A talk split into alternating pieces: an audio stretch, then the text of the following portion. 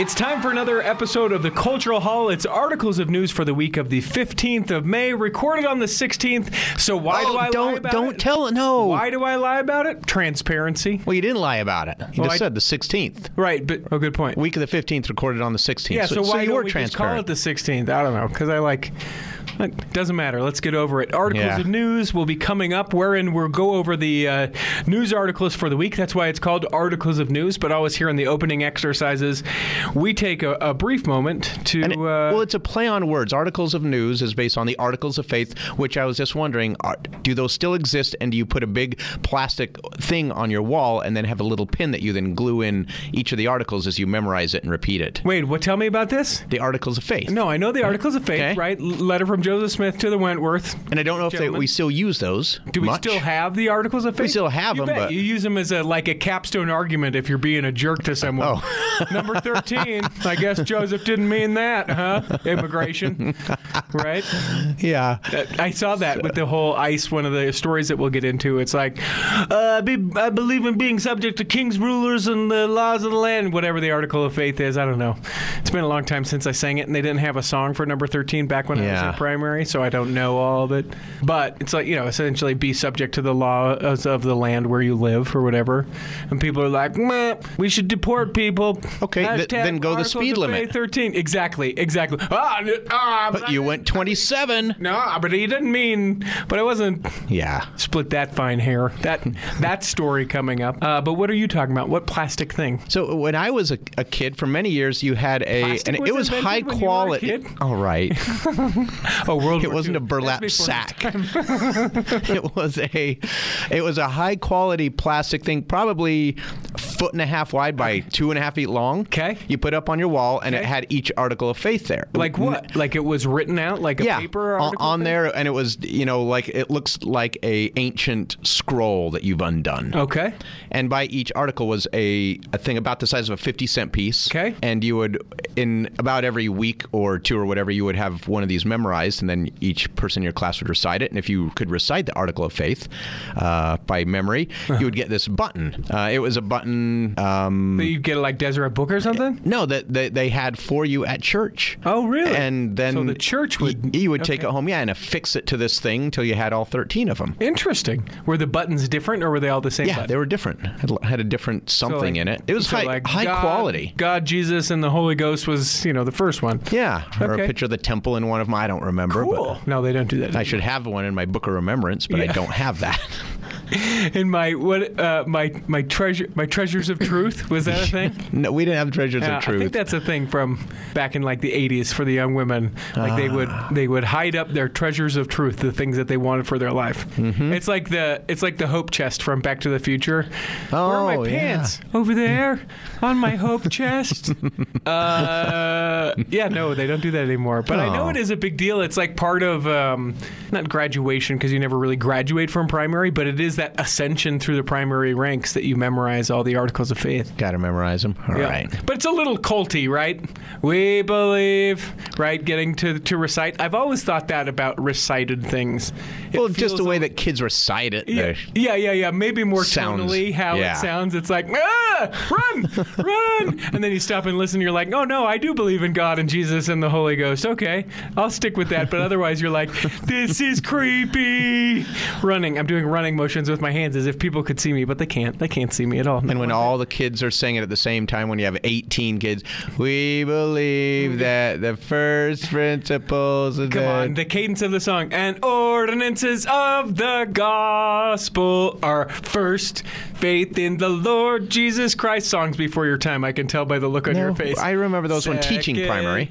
Repentance. Third, and that was my favorite, the third one. Third, baptism by immersion for the remission of sins. I remember it. Don't remember the lyrics. Laying on of Good. I hope Richie's going to sing for every the verse gift here. of the Holy Ghost. Please start Great. with- It was brilliant. The songs were a, a brilliant primary invention. That's something to do. and way less colty. Maybe that'll be the title of this episode. Way less colty. I'll that down. Way less colty. Done. What's new with you? Anything good? Uh, gosh, when was I here last? I did uh, did a contest down in southern Utah. Oh yeah, last week. that everybody did. Yeah. Did everybody do it? Literally, probably a dozen of my fr- Facebook friends. Really? Yeah. Wow. Yeah. Well, there were You probably know them. like 2,700 people or Yeah. something that did it. so I don't know that. At least many people. I get it. Thank you. 2,722 because that was my number. Oh really? And I was like the last one. in? That was the last one to sign up. Oh. Because I show up the day. Everybody has signed up for this thing months in advance, Yeah, like six like months bucket ago. list. Yeah, because it's a like- big. I show up. It's close by. They know they can do it. St. George. They, Yeah. Everybody has a grandma or an uncle who lives in St. George, Utah, which is southern Utah for people who don't know. I get, I get a dump hotel two days before. Which one? Uh, it was the Coronado. Okay. On the strip. I almost stayed there. I stayed at the Claridge this last weekend instead. Oh, I've been there So many dumpy. times. So Yeah. dumpy. Yeah. 52 a night, and they Uh-huh. give you breakfast. Right. And you're lucky that, like, if the bed is level. Mine is one where a lot of people live there. Oh, really? Yeah, it's their full time residence Okay. where they conduct business Sure. out of. Whatever those businesses may be. And mine was a suite. Oh, well. Yeah. Look at you, high roller. Uh huh. You got a microwave to do your business in. I had a whole kitchen and separate bedroom, but I, I did that, and I because I like to walk in. Did you bring the kid? Yeah. yep. Uh, a kid and a friend of mine went down, so they, they like roll they roll out to different areas and watch me go by Nice. and scream Nice. for me. And uh, How'd you do? I go into the, the I like to go in the tent. Everybody's signing up. Everybody's nervous. They've been planning for months. And I go, so where where do I sign up for this race? Everybody kind of stops and looks. "Uh, this is where you pick up your packet. No, I want to sign up today. Yeah. And it just goes quiet. Hundreds of people. What? What do you mean sign up? And then he picks up a starfish and he says it mattered to this one, chucks it in the water. Um, and they and they let you. That's the Of thing course they did. Because I hear that, I think they'd be like, They want my money. Pal, It's this is. it's loads of money. Yeah. Heck yeah. How'd you do? Uh, better than I have before. Are you still itching from the swim in that lake? Because I've heard that lake is bad. Maybe not this early in the season. Oh, but it's easy Heard... to avoid swimmer's itch. Okay. What shower? Uh huh. Oh. Dry off after. Oh. Take a shower. So uh, I actually have a question about the triathlon. Uh, so so when you do it, the, the swim is first, right? Right. And that's because you don't want to die, or because your body gets too hot and then it gets in cold water, and it can be like big deal, right? to Mm-hmm. Yeah. people like the I don't know what it's called, but like hot things in cold. And I think it's an article of faith. Oh, really? Number 11. First, First is the water swim. and the swimming therein. Second, it's biking.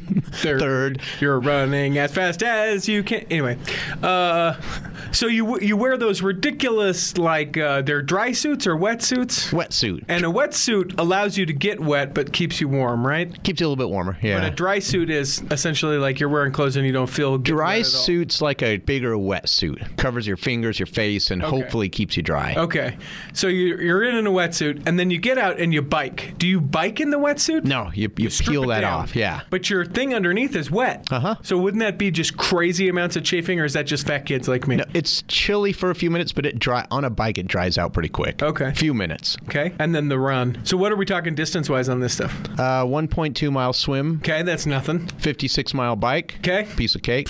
13.1 mile run. So half marathon. Yeah. And you said you did better than you ever had before. yeah, yeah, I had you. a good year. Is it a miracle? I don't think so. I think it's Just a lot of hard work. I think it's proper nutrition. Did you get a medal? Uh, yeah, I yeah. a medal. Did you chuck it Of right? course, I threw it in the garbage. Was it a participant or an actual like? Uh, No, they give everybody a participant medal. Right, and you just chuck that in the garbage. That I understand, but you didn't come in a first, second, or third in your age Uh-huh. Group. Nope. There's older people that are faster than you. Well, not older people, but people my age. Oh, that are faster than you. Uh huh. I guess I see people your age that can't even walk, so it's interesting. Yeah. just being a jerk. It's Sorry, true. I'm teasing. Uh, that's how I look at it. so how long? What was your time? uh, five hours and seven minutes. Good for you. Most of my friends came in in between the 550 and like six and a half. Yeah. So you're faster my friends. That's all. My previous best was five hours and thirty minutes. Good for so, you. So a bit of an improvement. Better eating? Are you thinner? Uh, Good weather? Tailwind? What are we talking? doubt I'm better eating because now that I'm vegan, I don't get enough protein. Okay. So surely I was going to die. Sure. But I guess I was all right. So what was the deal? What do you think? Um, I think I tapered better this time. Okay. And uh, Which means I wasn't for people sick. that have no idea what that means. uh, previous to the race, I set a time where I hit my peak, my longest distances or highest effort, and then I start to slow down and not do anything like the week before. Allow your body to recover. Yeah. Yeah. So for the swim, it was three weeks. The run, it was two weeks, and the bike, it was one week. Nice. Okay. And it worked. Good for you. Congratulations. Thank you. I mean, loser because you didn't get a medal. Yeah, but no. If you're not first, you're last. Uh, anything else? Anything else exciting? so I went uh, last night, of course, who Mm-hmm. didn't go to see uh, Peter Hook played in Salt Lake City here Yeah. at a local venue. Peter Hook, you bet. fantastic. I don't know who that is. Seriously, I really don't know who Peter Hook is. he was a bass player for Warsaw, Joy Division, and New Order. Okay. Of course, in 2007, they had the great split. Sure. Of the New Great Order. Split of 2007. Yeah. Well, now that now putting it in context with Peter Hook and the Great Split of 2007, sure. Now you remember from Yeah, your history sure. books in school. Sure, sure. Uh, they and I found out some Right interesting. next to 9/11, the Great Split of 2007, another national tragedy. So it, it's a big deal for me because you know he's been doing this since 1978. Yeah. When I was a kid. Right. And I have been a big fan of his. Okay. Um, So is it a bucket list thing? Is that why it's a big deal? uh, no, but it's part of it because I saw New Order. It's part of my bucket list. He's the remainder of New Order. That you hadn't seen? Yeah. Okay. He still does all the Joy Division songs, which again means nothing to anybody, but it's fantastic. Yeah, but there are some people, probably uh, the Reverend John Dye and Jenny, that are like, oh yeah, They're not old enough. I don't know if they're that I, old. they are very into Are that they? scene. Oh, yeah. okay. Yep. So I didn't see him there. Okay. I don't think. But I know they love it. But I was. Uh, so I went with. So you and four other people went and saw Peter Hook last night. No. Was it? Sold out. I'm telling you. I went with two. Seat venue, man. I went with two people. It was a small venue. Yeah. Uh, Would have to be I went with two people. Both are listeners. of the cultural Of the hall? cultural hall. Shout them out. Yeah, uh, Colleen and Laura Lee, Nice. who, who went with me. So, uh, oh gosh, what was I just thinking? So yeah, so me and two gals. Okay, look at you. I know. Doing it the cultural hall way, That's right. as far as I'm concerned. Yep, plural, Yeah. all the way. So uh, I was chatting with uh, Laura Lee uh, just a, a little bit ago here, and she said, so she got home last night or this morning maybe, Uh-huh. um, and her she just messaged me this, and it wasn't to be a question on here, but I thought, perfect, I'll find out. She said, my five-year-old wants to know if Jesus has lots of money in heaven. If Jesus has lots of money in heaven, what's Yeah. the grounds for the question? I don't know. She just, you know how five-year-olds just pop out bizarre questions. Sure. My guess is it stems from Jesus has riches in heaven. And so riches to that five year old kid would be interpreted as money. That would make sense. So not liquid cash. You're looking Right. at like investments, real like, yeah, estate. He's uh, he's got uh, a lot of hedge funds, um, a lot of prospective investments, which is sort of unfair because he knows the beginning from the end. Yeah. So really, sort of unfair. It's he is like the um, Biff Tannen from the alternate. if I can give another Back to the Future reference, Back to the Future Two. He knows what's going to happen before it happens, so it's sort of unfair. Yeah. Uh, but that would be what I would think. Jesus has riches. That would be where the question comes from. Because I don't think there's money in heaven. I don't think there's, and I don't think he needs it. He Yeah. wants something. He boom with his Boom. magic wand or whatever. I want a motorcycle. Bing. Mm, don't want that one. Want a different one. Yeah, boom. The piff of Harley? smoke, and there it is.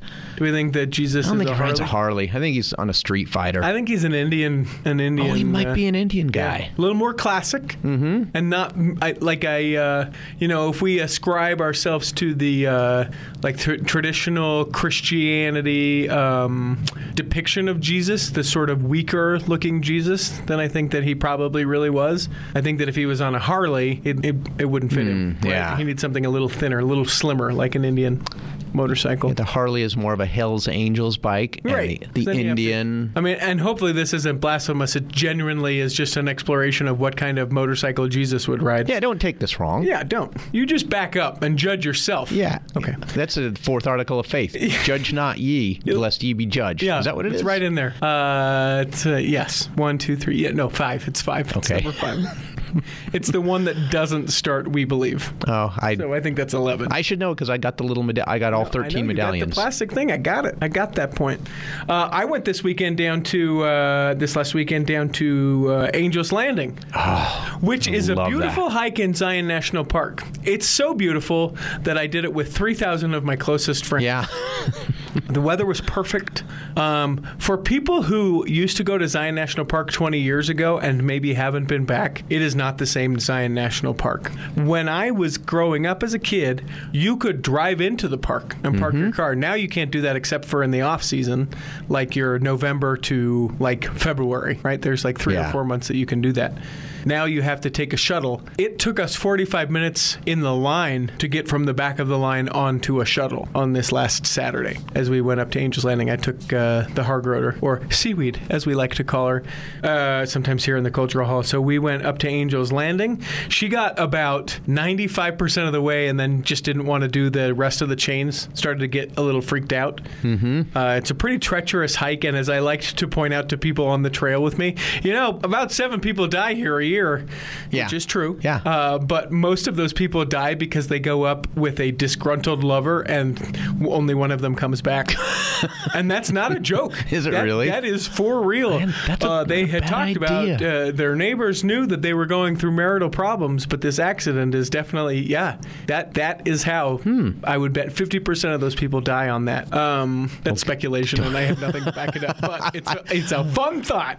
Uh, and then uh, on Friday night, we hiked a place called Red Cliffs. I'll share pictures of this on the Cultural Hall's uh, Instagram so people can see it. I'll maybe do uh, a three picture kind of trio thing from my weekend. But Red Cliffs, not nearly as busy uh, and gorgeous. Have you ever been there before? Yeah. Outside of Leeds. Yeah. And right by the uh, Civilian Conservation Corps uh, camp that Leeds had back under Franklin Delano Roosevelt.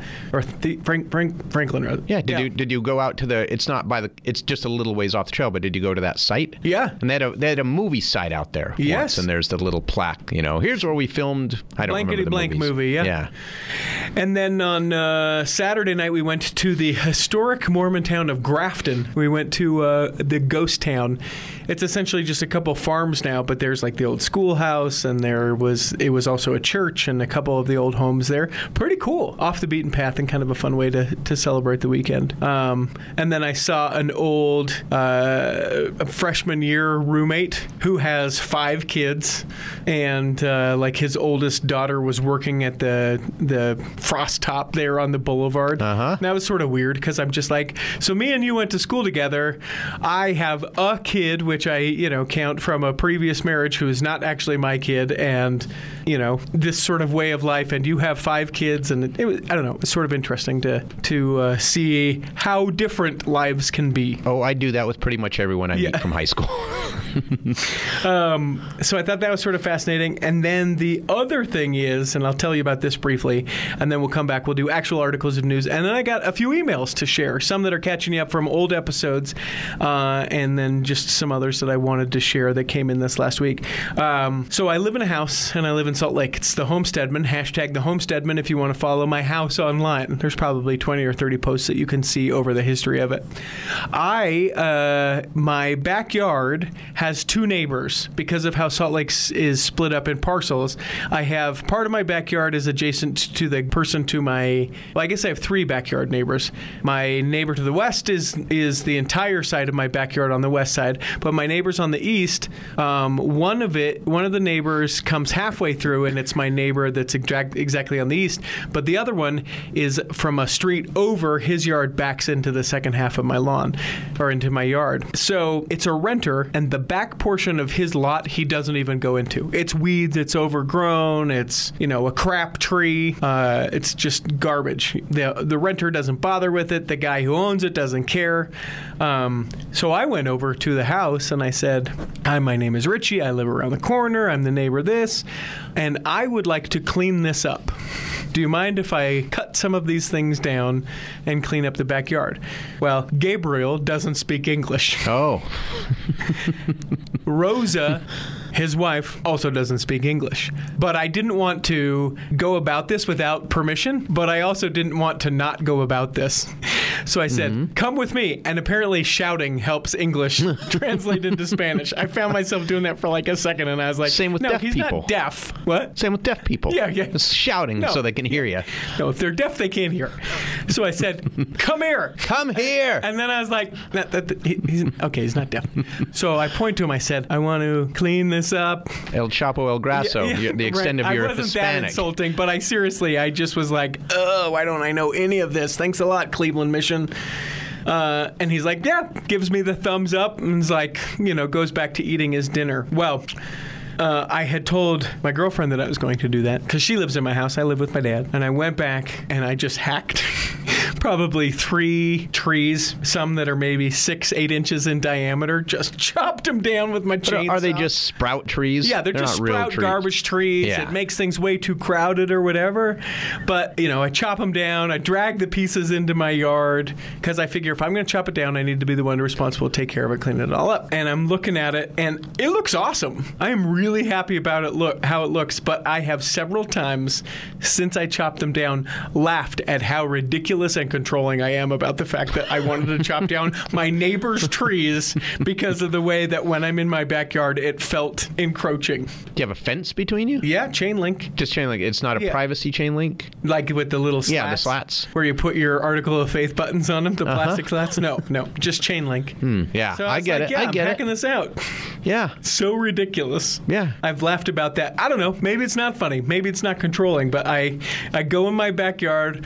I'm chopping the stuff up so I can put it in my one trash can that it will take six weeks to get rid of all the yard debris in. Don't you put it in I- your trailer and take it to the dump? I don't have a trailer, and I don't want to pay for the dump. Dump's five bucks. Yep. Okay. I don't have a trailer. Oh. But I just look at that spot in my backyard and I just start laughing. I'm like, who does that? Who goes to their non English speaking neighbor who's a renter, points things out as he yells in English, and then chop stuff down? Had you met them, or did No. you go around before? You said you were going to go to your neighbors and like say, "Hey, I'm Richie, and if I, can do anything for the you." The ones who live on the same street as I have, uh, I have talked to. okay. But he's kind of around the corner, so he's not. And then I'll say this because this is, again, just an interesting indication of how I am.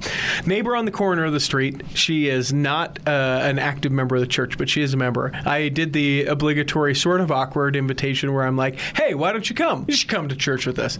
She's like, I'll pass, thank you. Uh, I was noticing that since she's the corner a lot, she kind of has the park strips on both sides that she needs to mow, and they're just full of weeds. And at one point, they were probably 18 inches overgrown. I said, you know what? I don't want to mow your lawn every week all year, but I'm more than willing to give you a hand. So I went and I chopped that. That was about three or four weeks What ago. What kind of neighborhood do you live in where everybody's yard is overgrown weeds? uh, renters. Honestly, it's renters. Oh. Uh, renters or old people. That's where I live. And so I helped her out. Well, I noticed yesterday, no, I guess this was two days ago now, I noticed that it was starting to grow up again. So I just dro- I just took my lawnmower down there, mowed it real quick because I'm like, I can do it now and it'll take me five minutes. Or if she asks me to help her out again in a week or two weeks, it's going to take me an hour and a half like it did before. So I just, and then I'm coming back and I notice uh, the house two doors down from me, the front, the front uh, grass strip, terrible. So I'm like, you know what? I'm pushing the lawnmower back to my house anyway. Uh-huh. And then uh, I notice mine. I'm like, oh, but I probably should mow my front lawn. So I'm like, and then I look to the corner because there's about six houses on my little part of this street that I'm on before it becomes other streets or before there's a big divide. And the park strip there is terrible. So I just take my lawnmower, and so now I'm like, you know what? I'll just do this. You mowed everybody's. I'll just so that my little swath, the little place that I live in, looks kept up and Good not call. Trashy. Yeah. Because I mean, if I need to justify it, it's home value and all that stuff. But really, I'm just like, you know, this is bad. It is bad. Take care of your place. Yeah. Make it look good. Have a little pride, and maybe my and my hope is if I take a little pride in it, people will be like, oh yeah, you know what? It just takes a little bit. Because all in all, doing those four different things, 25 minutes maybe. Can't do it every week. Not going to do it every week, but I could do it one time. My neighbor does it for me because he's my landlord and has a riding lawnmower. Yeah, Does see, it all. you could do it. Takes him how long? 10 minutes. Maybe, yeah. Yeah. Riding lawnmower. I, I kind of took your. I, I've kept this in my mind for some time. You saying, you know, I'm going to go to my neighbors and introduce myself, and, and I told you I would do that, and was thinking about doing it. Uh-huh. So I started to. I'm doing it slow, but I went to the neighbor right behind me, kind of right next to me because I'm on a corner. Uh-huh. Really elderly couple. They're out the other day. Went over, introduced myself. Nice. Uh, evidently, the woman is in charge because she keeps keeps saying, you know, "Oh, don't listen. Oh, don't listen to him." Here's that, and so she kind of runs the show. so we, we talk for a minute, and you know, great to meet you. You've lived here a year, and can't believe we haven't met your aunt. Uh, so I go back in. Uh, this is not a week ago. Mm-hmm. Today I go out. My car. Long story, but I had it parked on the street and was kind of half on their property line, half mine, but on Right. the street. Right. Their daughters, I came out this morning, who I'd never seen before. Well, I've seen her maybe a couple times in the last year. Yep. Comes around occasionally, I think, for money. Uh, I'm pretty sure is a meth head. Oh. Just judging by just judging a book by a cover. Okay. Because you should. Yeah, the way that God said. He said, "Thou shalt judge a book by Her- its cover." well, Sure. when you see her teeth and her face and her looking that way, that makes me and she said, I-, "I wondered whose that was. I called the police on it." I said, "No, you didn't." And that was my interaction with her. And I got I got in my Cadillac and I I drove Sad. away. I just said, "No, you didn't." That's- but I feel bad that she's there taking their money now. So now I'm worried about him. Well, and I hate that. Drug drugs honestly are the worst thing for me. I have, I, it's hard for me. Uh, it's hard for me in a couple ways with drugs, right? I like I just get I get so frustrated that people find themselves in that situation. But on the other side, like I just think it's like drugs are just so terrible, right? Because it could take. I mean, you right, a pretty well semi-functioning human being right now. Mm-hmm. You start drugs in honestly a month, you could be a complete disaster. Is this fresh in your mind because of an incident that recently happened? No, I mean I just I like mean, there, there was, and I actually talked to my mother about like that. I've we, known people. we have somebody that we know. Yeah. Maybe I don't know who that is. Don't We- say it now. no. You can tell me when we take a break Yeah. in a second. Um, and let's do. Let's take a break. We'll come back. I've got some e- emails I want to share, and we'll do uh, actual articles of news. Imagine running a small business today. It's challenging. Imaging and internet presence is an absolute must. Even with that, you're still a small star in a bright cyber universe. Now, imagine you have someone who understands how to get your site designed for your talents and then easily searched by potential clients. Imagine Lennon Design. Whether it's strictly a website or a whole package of logo creation, advertising media, and promotional materials, Lennon Design is your partner in business. They'll test the boundaries of their imagination to create something unique for you. When you need creative, affordable design, let it be Lennon Design. Call 801 699 3022 or visit LennonDesign.com. Hi, friends. Dan the Laptop Man here from PC Laptops. I get a lot of emails from people all the time. Here's one Dear Dan, I hear your talk about a lifetime service guarantee. Free? Really? Please help me avoid all your fine print and be honest about what free means. You understand that we should be very wary of a free offer? Signed, Skeptical. Hi, Skeptical. I remember 22 years ago when we started PC Laptops and our lifetime service guarantee, people thought it was too good to be true. Well, you know, after a decade, people started believing me a little bit. But you know, it's been 22 years of having the privilege to serve our friends and neighbors like you. Our lifetime service guarantee has become the most trusted warranty in the industry. You can get a brand new PC Laptops desktop computer for $7.99 with a lifetime warranty. Check us out at PCLaptops.com. That's PCLaptops.com. Here's to seeing you soon, skeptical. Hey, you guys, I want to talk to you about bestdjinutah.com. Why, that's the company that I have started for doing my DJing weddings and live events. Uh, whatever you need, I am your guy to do it. So whether you're a lifer or a convert to this podcast show, or you just happen to be listening for the first time, if you are in need of a wedding DJ or an MC for your event, or just a DJ for your business opening, uh, go to bestdjinutah.com. Now, I know it says Utah, but guess what? If you want me to come to your event and you're not in Utah, I'll do that too. You're going to have to pay for me to be there, but I'm more than willing to do that as well. It's bestdjinutah.com. Emails there, phone numbers there. Would love to hear from you and then help you make your event that much better. Look forward to hearing from you and thank you for supporting the Cultural Hall podcast. But it's a show. You knew that. The Cultural Hall wants you to help Utah Food Bank fight hunger statewide. Through your donations of food, time, or money, Utah Food Bank is able to distribute over 31 million meals annually to Utahns facing hunger. Even a $1 donation can be turned into $7.35 of goods and services. One in five children in Utah could go to bed hungry tonight, and 423,000 Utahns are unsure where their next meal will come from. By donating food at your local pantry or by visiting utahfoodbank.org, you can make a difference. It's time for the second half of Articles of News, wherein we do actual articles of news. We'll also share some emails from some people uh, about what I talked about, I think, in last week's Articles of News, which is, um, you know, financially supporting this podcast show that you love so much. Some people call it a pod show. I'll just call it a show. Um, we have done this now for seven years, and I have, uh, after talking with Lindsay, throw your hands up in the Ayerts on last night, uh, last week's Articles of News, and some other folks, I have decided I am not going to have shame in asking you to support the Cultural Hall.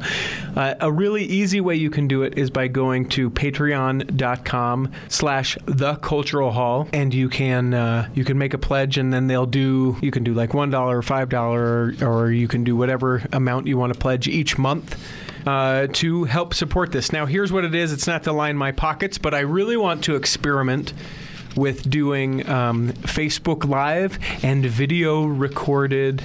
Uh, episodes. So, uh, it is my understanding from uh, Kurt Francom over at Leading LDS that the level that I want to be at costs $50 a month. And I'm fine doing a passion project, donating my time, but m- donating my money becomes harder. So if the video thing is something that you would be interested in checking out, or uh, you just want to show your love and be like, I don't care what you use the money for, that's fine, um, do that. I'll be as transparent as I can be, which is 100% transparent and letting you know where that money is going to go. But I do want to start experimenting with that. So please, patreon.com slash the cultural hall. There are different levels of donations there, won't you please? If you would like to donate to the show and Patreon is a thing that scares you or you don't understand, uh, you can contact me, contact at theculturalhall.com. So here are a couple emails. Uh, this one kind of goes to that point. This is from Michael. He says, I think if you have some ideas to improve the show and that requires some funds, you should definitely set up a way to support the Cultural Hi- Hall financially. He says, I've been listening to the show since near the beginning and I love it. I would be willing to support the show as it is my favorite pod show of all time. You and the panelists on the show have created amazing content and made a big difference in the Mormon world, and you have done it for capitalized Kyle free. You have opened my eyes and started me thinking about new things several times. You've made me laugh, included me in the show when I visited Utah, even though I'm not from England. Ah, look at that nod to the English listeners. He says, I'm definitely willing to put some money behind such an important community in my life, and I bet there are others that will as well. Signed Michael B. All right, Michael, you're put on the hook. If the Patreon doesn't work for you, let me know. Uh, then this one from Kari says, I listened to the episode with Crystal. So this is Crystal Legionnaires, the one who protested General mm-hmm. Conference. Says, I did listen to the episode with Crystal the Yeller. I like that. That's that's sort of funny to me, and I appreciate the interview because it's interesting to know where the other person comes from. I would say, like you, that no one wants sexual predators protected. When Crystal revealed that she herself had not reported her own sexual incident, anything that she said previously went out the window. She herself is protecting a predator. Her hypocrisy is her downfall. She has to know reporting the incident will help in her healing and stop hiding this predator. I don't understand how she can feel her voice wasn't heard. So this is a separate point that she how she could feel that her voice wasn't heard when she hadn't even done anything to get her incident heard. I can appreciate the pain of feeling violated in the most demeaning way and that there will be long felt pain, but you have to do your part to heal. Nobody else can do it for you, but they can help. Only Christ can take that pain if you let him. I wish Crystal the best in healing and hope that she takes the measures to stop protecting the person who hurt her. Uh, and then this, and I'll only read a small portion of this because because this will be a future um, podcast episode. But if you have ideas, people that you would like to hear about on the Cultural Hall, either email me, contact at theculturalhall.com, or use the Contact Us tab at theculturalhall.com, and do like Casey Backham has done. She says, Hello, my name is Casey Backham, and I work closely with Kristen Jensen. Are there, by the way, more Mormon names than Casey Backham and Kristen Jensen? Because I contend no. Uh, we work at the Protect Young Minds. We love your podcast. Kristen is the author of the best-selling book series Good Pictures, Bad Pictures. These are books that help parents teach their children to reject pornography, and they're constantly looking for outlets to share this message. Would you love to have us on, et cetera, et cetera, et cetera.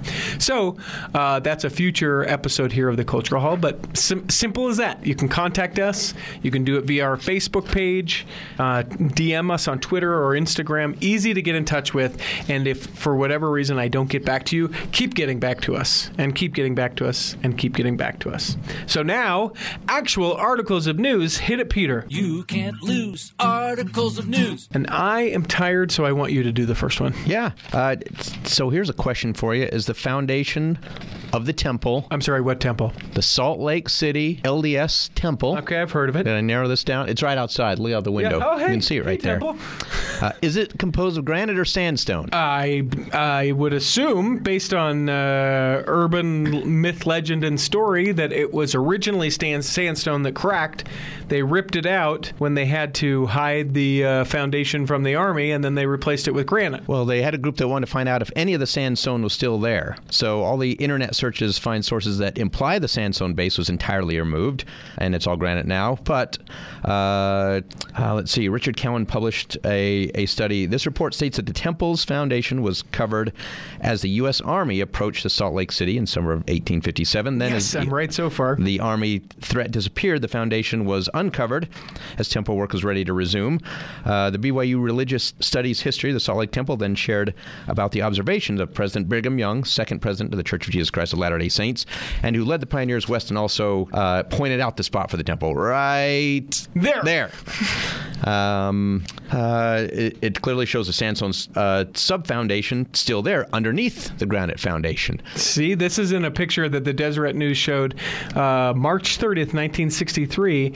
So the uh, granite foundation goes 14 feet deep, but the sandstone stub foundation still there. Yeah. And you know what they say The in a primary man? song? Yes. Sing it. The wise man built his house What are you, upon a Will rock. Shatnering this song? That's how I sing. I sing it like uh, uh but uh, what's his name in Music Man, the original. Uh, I just forgot his name. The great actor. Never Not mind. Dick Van Dyke. What's no, his name? That's um, who I always think it. yes. it. Yeah, but it's not. Yeah. You know, old uh, Harold Hill. Yes. Who, who really couldn't sing, so he talked a lot of it. Right. who was a terrible singer. Yeah. Um, so interesting to know that uh, the Sandstone Subfoundation covers an area of 4,800 square feet. Uh, it shows how some of the uh, rocks have eroded underneath the Salt Lake Temple back in that picture in 1963. And um, in an article in the Salt Lake Herald, which is no longer a newspaper, uh, on a, the Salt Lake Temple, it talks about how that foundation is not completely from granite, from cottonwood, but is also sandstone um, underneath there. So interesting. So part of the thing that we learned growing up, not true. This I also thought was interesting too. In the same article, it said some have suggested that in the Salt Lake Temple, shafts were provided for elevators and spaces left throughout the building for electric conduits and heating ducts, even before these technologies were known. Right? You've heard that Yeah. story. Yeah. They knew that it was going to happen because they had seen and vision. Uh, Angell Senior, the temple's architect, however, certainly would have learned about elevators, which were just coming uh, into use at the time when he came from Europe. So, sorry. Maybe it was just an elevator. Uh, by the early 1860s, electricity was already being used in Utah for the Deseret telegraph system. So sorry. uh, and how, uh, hence, most of the temple's interior was designed and built long after these technologies had emerged. Although the West Center Tower provided to be a convenient location for the two main elevators, there is no evidence to suggest that their shafts were planned when there was no evidence of this technology. Sorry. Well, we just proved it was science. It's all right. They were Yep. on top of it. Yeah, it's okay, but it really well, you know, they designed they designed that temple before they knew about elevators. That's right. Wrong, false. Uh, speaking of temples, the St. George Temple, there's a great picture of this. Hopefully, you'll go to theculturalhall.com and see the headshot of Charles G. Logan. He, while I was in St. George this last weekend, broke into the St. George Temple uh, and then proceeded to the fifth floor, says this article, damaging furniture, artwork, and other items along the way. He even broke out one of the windows, one of those old kind of pioneery windows there. on Oh, the fifth really? floor. Yeah, it was crazy. I saw it and I was like, "What is wrong? Oh, it's broken." I couldn't figure out what it was. Uh, the church says that no physical restraint was required while they held the intruder uh, until police arrived and he was arrested. Fascinating thing about it, um, he's already out, paid his bail, and he's out of the he's out of jail. No good. He, yeah, right. Um, he was charged with simple assault, criminal mischief, and burglary of a non-dwelling, but has been released. Well, they, it is to. Uh, they say it is reopening Saturday. Yeah, it reopened. It already reopened. It reopened Oh, it was this past Saturday? Day. Yep, Okay. reopened on the same day that it got closed for that. And speaking of buildings that are vandalized, Idaho Falls, uh, they report that a Church of Jesus Christ of Latter-day Saints was vandalized this past Monday. It's the one on 12th Street in Woodruff. There was a window was broken, and the cost was estimated at $400. This is an open investigation. Uh, I'm going to solve this. A kid wanted to get in and play basketball, and he broke the window. There. Case closed, Idaho Falls. Look inside for a baseball. Yeah. who were you making a who broke my window reference? Yes. Because telling the truth isn't going to be easy. You want to take one? Yeah. Uh, President Nelson, other Mormon leaders to meet uh, and host the NAAC, NAACP leadership on Thursday. Uh, Salt Lake City, the national leadership of the National Association for the Advancement of Colored People, will meet Thursday with LDS Church President Russell M. Nelson and his counselors.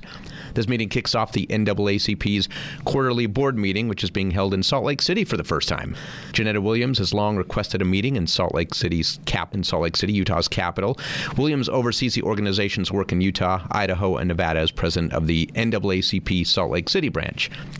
Uh, it's a historic meeting, she said, and the NAAC, NAACP Salt Lake branch and myself as president are excited that the national board selected Salt Lake City to hold their May board meeting. We hope once they're here and do some sightseeing, it won't be their last time here. The meeting with the First Presidency of the Church of Jesus Christ of Latter day Saints will be held in the church administration building on Temple Square. Following the meeting with President Nelson and his counselors, President Dallin H. Oaks and President Henry B. Eyring, LDS and NAACP leaders will make a joint statement to the media, uh, according to a media advisory le- released by the church early Monday morning. Uh, so that's pretty cool. Yeah. NAACP has their quarterly meeting here, and Hopefully, they can give us a few pointers as we look to celebrate the uh, restoration of the priesthood in June. I put that as a joke, sort of, on Facebook. Which, by the way, if you're not following us on Facebook, take a second. It's facebook.com/slash the Cultural Hall, or just search the Cultural Hall uh, on Facebook in the little tab. Um, but I actually sort of hope that they do say, and if we do this, Yeah. how does that? How does this? How does this strike you, folks? And they'll go, oh, great, or. "Uh, Maybe not yeah. A lot of uh, apprehension about that upcoming thing. Um, just a couple quick things of news. Have you been following the uh, Kilauea volcano at all? Oh, yeah. The pictures are. Just because I like to watch the video of things being eaten by lava. Oh my gosh, the one where the car gets eaten by uh, the lava? Yeah. The craziest thing for me, and I think I mentioned this last week, but maybe not. I was talking to my girlfriend, we just went to the Big Island a couple months ago. And I said, Hey, do you remember that place where we parked our car and then we walked down to the ocean? And she said, Yeah. I said, I want you to come watch this video. And we watch a video of the uh, volcanic vent erupting where we walked. like, remember, you see that back in the. Yeah, that's where we parked the car. So we walked over this exact spot on our way down. And she's like, Shut up. I'm like, No, I won't shut up. Uh, it's true. Uh, and with that, making it a Mormon news story, the Hilo Hawaii stake president Samuel Erbe uh, has said that uh, some members have lost homes. Uh, all missionaries are safe on the Big Island of um, Hawaii. So fascinating to see that. And they say, you know, today, as of this recording, that there is still a very, very good chance that it, it could erupt, throwing rocks or lava the size of um, trucks, like legit trucks, almost 500 feet in the air. So pretty powerful. The uh, the gawker in me wants to be there watching it all. The m- much more sane and grateful that he's here in the state of Utah uh, person in me is kind of kind of glad that we can just watch on TV. But like satellite photos are crazy of it. The video, the people getting their drones and flying it over. I mean, they're stupid, but it's cool. Uh, and then this, just a quick one. Vaughn J. Featherstone. He was uh, a general authority, former temple president, beloved youth leader, native of Tooele County. He served 29 years as a general authority, uh, was a member of the presiding bishopric from 72 to 76, uh, and a, area, general authority 70 from 76 to 2001. He had a renowned love for the young people of the church, popular speaker and author, um, and focused many of his messages on the youth, has now passed away. So, love and respect to that family. What else do you have?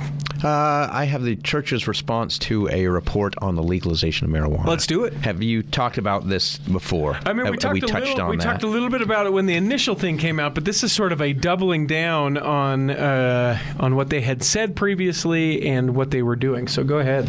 Yeah, the LDS Church on Friday released a legal analysis it commissioned of a proposed Utah medical marijuana initiative, saying the report raises grave concerns over the serious adverse consequences that could follow if it were adopted. We invite all to read the analysis and to make their own judgments, the Church of Jesus Christ of Latter day Saints also said in its statement. Uh, the church statement says the proposed Utah medical marijuana initiative is a matter of great controversy in the state. The negative effects and consequences of, America, of marijuana use on individuals, families, and society at large are well known. There are also those who claim that it has medical benefits for those in some circumstances. Accordingly, the church asked the Salt Lake City law firm for a legal analysis of the proposed initiative to be submitted to the voters next fall. We want to know what the initiative would actually do if adopted. That memorandum raises grave concerns about this initiative and the serious adverse consequences that could follow if it were adopted. We invite all to read the attached memorandum and to make their own judgments. You can find the memorandum at theculturalhall.com, but you know the big concern for the church and and so it's sort of two arguments at hand right one would one argues whether or not medical marijuana should be available and i don't think that the the main thrust of the church i don't feel like the main thrust of the church is saying no to those people who could really benefit of it like the cbd oils those that are you know, suffering through pain or with cancer and have no appetite, those kind of things. I don't think, at least it is not my experience with interaction with members of the church, that they're like, no, screw those guys. Don't let them have marijuana. Right. I, I don't feel like by and large that's the majority of it. Um, I think that where the church and the second argument that comes about is should the church be involved in it at all? It doesn't seem like a separation of church and state.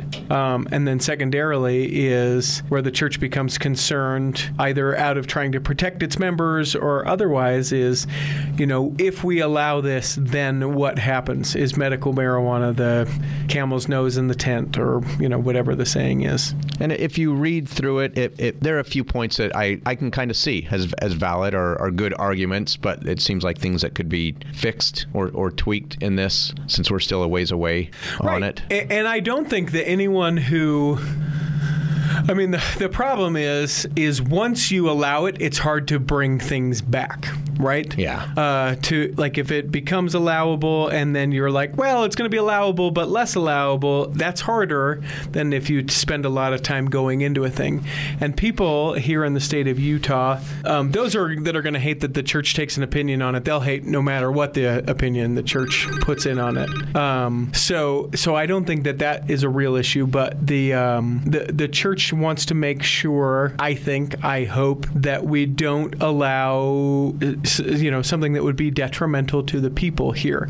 Anecdotally, I know um, that like the governor of Colorado has some not regrets, but some things that he wishes he would have done before kind of allowing or pursuing the legalization of marijuana in Colorado. Washington as well. Not to say that they're not glad that they didn't do it, and not to say that you know recreational is the same as medical, and not to say all these things.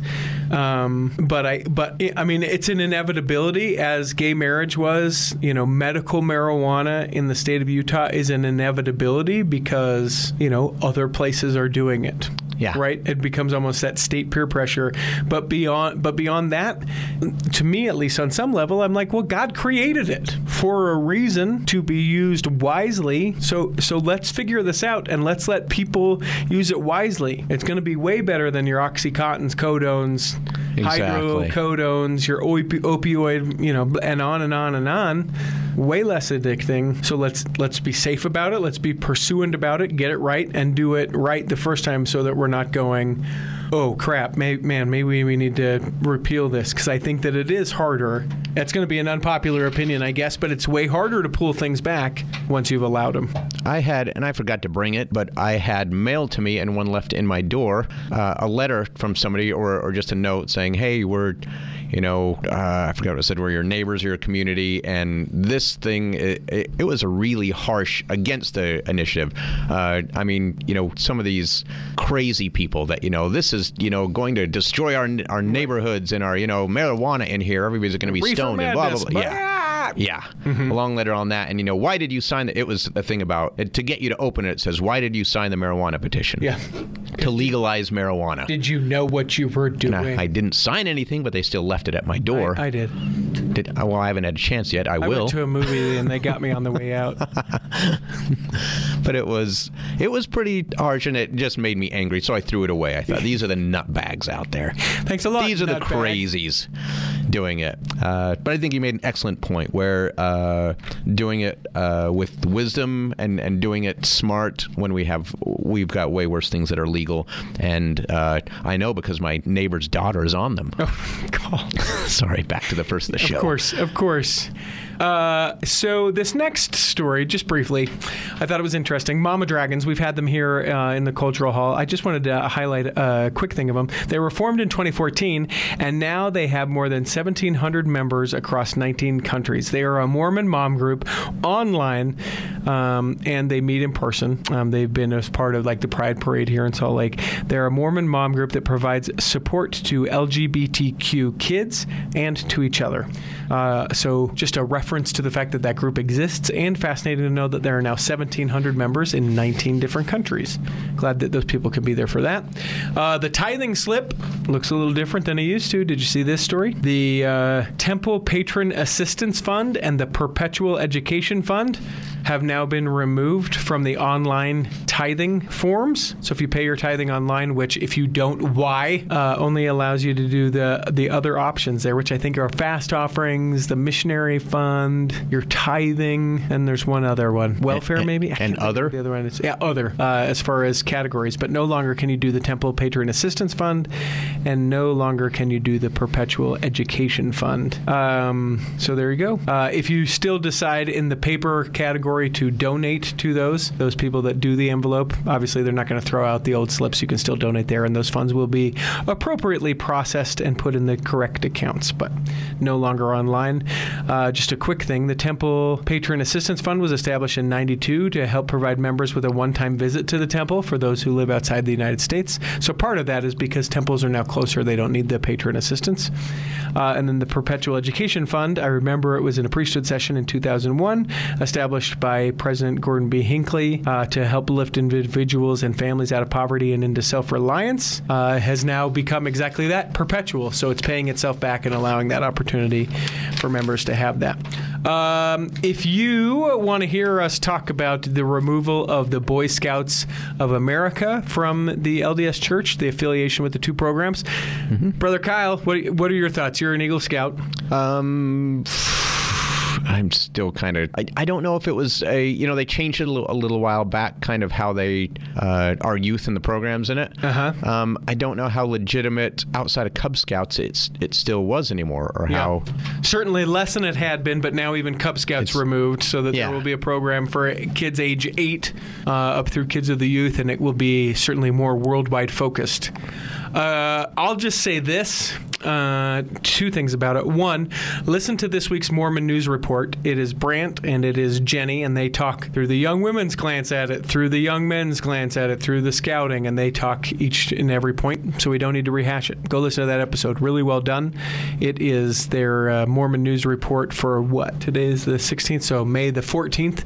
Listen to that. They spend an entire hour just talking about the Boy Scouts. So uh, check that out. The other thing is, uh, and I just hear it where it's like the church is dumping the Boy Scouts, and it's like, guess what? If you feel really compelled your kid can still be a Boy Scout. Yeah. Like if you were like, man, this was the thing, you can get your kid enrolled in a Boy Scout troop because there will still be Boy Scout troops, and maybe it'll be a great learning lesson because he's with people not necessarily just of his faith, so missionary opportunity, life learning opportunity, uh, or you know they're organized on a stake level instead of a ward level. There, I'm sure there will be places that'll be like that here in the state of Utah. It's not gone away. You just have to seek after these things. Hmm? I wasn't. I. I'm not horrified by it. I think the nostalgia is the only thing that that uh, I feel bad about. You know, Sure. just of my you know many many many years ago when I was in the scouting Yeah, well, program. sure. Back when uh, Powell was still the leader, right? Right, President Taft. Yeah. was. but so that that's the only thing. Boy Scouts is still there, um, and if you're into it, it's still fine. It's the same thing. Uh, four quick stories, then we got to wrap this up. Man, time went by. Uh, I think we told stories a lot longer than I thought we were going to because we'd Yeah. seen each other fairly recently. Do you have any other news stuff? No, Okay. that's all. So let me do this. Uh, the Mesa Temple and all the area around that, pretty interesting. Redeveloping. There are some homes that are uh, being rented by folks that are owned by the LDS Church, and the LDS Church has gone to those people and said, "Ah, yeah, we're going to have to ask you to leave because they're going to end up tearing it down. They're going to make a better uh, visitor center down around the Mesa Temple. Going to put it in a different place. Going to do some different things with the land down there, and they can because guess what? They own the land. The Mesa Temple was built in 1927. The church owns lots of land around it, and uh, it sucks. It's unfortunate um, for the people that live around there. I know that the church will do their best to help those people, but guess what? They own the land, so they'll remove it. They'll do the best they can to help those that live there. Um, you know, the story that you can find at theculturalhall.com. Uh, anecdotally, we'll talk about. Cool, second time for saying anecdotally. Talks about. Um, you know, some of these people's stories. Well, you know, I just barely moved here and I put down a deposit. And they're like, you'll get the deposit back and we'll help you move. And they're like, yeah, but this house here, it sucks, but they can do it. And you knew what you got when you didn't buy a house. And I, that probably is a little cold. But, you know, if if you can put it in your situation, if you Yeah. own a house and for whatever reason you don't want that house anymore, or you want to sell that land because someone else is willing to give you that land and they don't want that house anymore, you'd sell it. Don't be absurd. So there's that. Uh, this. A story of uh, John M. Taylor, not the prophet, talks about uh, being 16 years old when his father, older brother, and he traveled to Yellowstone uh, Park and they camped by a fishing bridge in a tent. And he woke up and there was his head inside a bear's mouth. What? That he prayed for the bear to leave him alone, and he ended up being okay. So God answered his prayer. you a can read that miracle. story. Yeah, it's a miracle. Uh, it's actually kind of an interesting story, but that let me let me uh, solve it for you. He wrote the story, so he doesn't die. Spoiler alert. uh, and then these two, and I'll end on uh, the more sort of inflammatory one. Uh, do you know about the Nay book? I don't. So the Bundys, do you know who the Bundys are? Not Ted, but his cousins, his long lost cousins, and not the one from Married with Children. Different Oh, Bundys, different okay. line. Ammon Bundy, you know the whole uh, Cliven Bundy thing. Yeah. The guys who said we're not getting off our land, federal people came, whatever. They have, and we've talked about it here in the Cultural Hall before, a book that was compiled by Keith Nay. That it's a spiral bound notebook of scripture and speeches from Mormon church leaders that they carry around them with them. They call it the Nay book. Uh, it's not mainstream. Uh, the modern Mormon church does not exol- acknowledge its teachings as legitimate, but it is religious justification for the Bundys for all their actions against That's right. I heard government. about that. I didn't know the name of it. But yeah. it's called the Nay book, and I want to see it. So if anyone Yeah. has pictures, I would love to read it. I would love to see it. I would love to talk about it. And then finally, this. A Twitter account claiming to be from an LDS member in upstate New York has stirred up controversy regarding the LDS Church and immigration. Uh, in what he later said was a hoax, Michael Crook at the Mike Crook on Twitter claimed to have called ICE agents, which is the immigration, whatever C and whatever E stands for, uh, ICE agents on what he said was an illegal dad in his Mormon ward. So you get what I'm saying? Guy gets on Twitter says, "Yeah, there's an illegal in my ward, so I called ICE on him. Going to get him out of here." The tweet set off a firestorm on Twitter, most of it critical of Crook, who also writes a blog, which you can get a link to. It is um, at his uh, profile. Immigration and ICE is a social issue in Albany and upstate New York, where New York Governor Andrew Cuomo recently condemned an ICE raid on a farm that he called reckless and unconstitutional. The exact uh, tweet reads It was my pleasure to report a family with an illegal dad in my Mormon church. I just found out that ICE tossed their home and he is in detention, bound for Mexico. You are welcome. Other tweets from the same account suggest that the man taken by ICE was a congregational leader of the church at either a ward or stake level. The account also said that he's asked by the local LDS church leaders to stay away from a service project and was asked to speak with a local leader about the tweets. Unbeknownst to me, the whole family was illegal. This is another tweet. So, husband, wife, kids are, to the best of my knowledge, all in detention at this moment in time. Um, the church issued an official statement on uh, immigration in 2011 that discourages its members from entering any country without legal documentation, but also said that the church supports an approach where undocumented immigrants are allowed to square themselves with the law and continue to work without this necessarily leading to citizenship. So, um, the response to Crook's account, which had 38 followers, continued to grow. The number of response, uh, responses tripled. Uh, Crook seemed to court controversy in the past with other stuff that he said, and and uh, finally on Saturday he deleted his original tweet and he says, uh, "This is the ultimate troll. He trolled everybody. The ultimate troll uh, is now been done. KUTV, a Sinclair station in Salt Lake, took the bait, as did thousands of gullible idiots." So he says that he was just trolling everyone. Interesting uh, to know that that's out there and beware of stuff that you see online. I, I, I don't know. T- to me, like trolling, I don't feel like that's actually trolling because, like, if I got on my social media and it was like, hey, I killed someone, I, and then the people are like, who? Who did you kill? Oh my gosh. And then coming after me and be like, who did you kill? And then I go, hey, that's a joke. That's not trolling. Yeah. That's saying something and then, you know, lying or not. I, I don't know. I don't, I don't feel like that's trolling. I feel like that's being a dick. Yeah. So there's that. How about that? That's a way to end the episode. that's not trolling. That's being a dick. Uh, what did I want to call this episode? Uh, I can't even I- I read my forgot what it writing. was. Way less something. Oh, way less culty. Yeah, we'll call it that. We hope this episode has nourished and strengthened your body, We hope if you're sick or afflicted, you can listen next week. and that uh, when the time comes, you can travel home in safety. In the meantime, we'll be saving a seat for you On the back row. of the Cultural Hall. Save me a seat, sure to be neat show. Ow.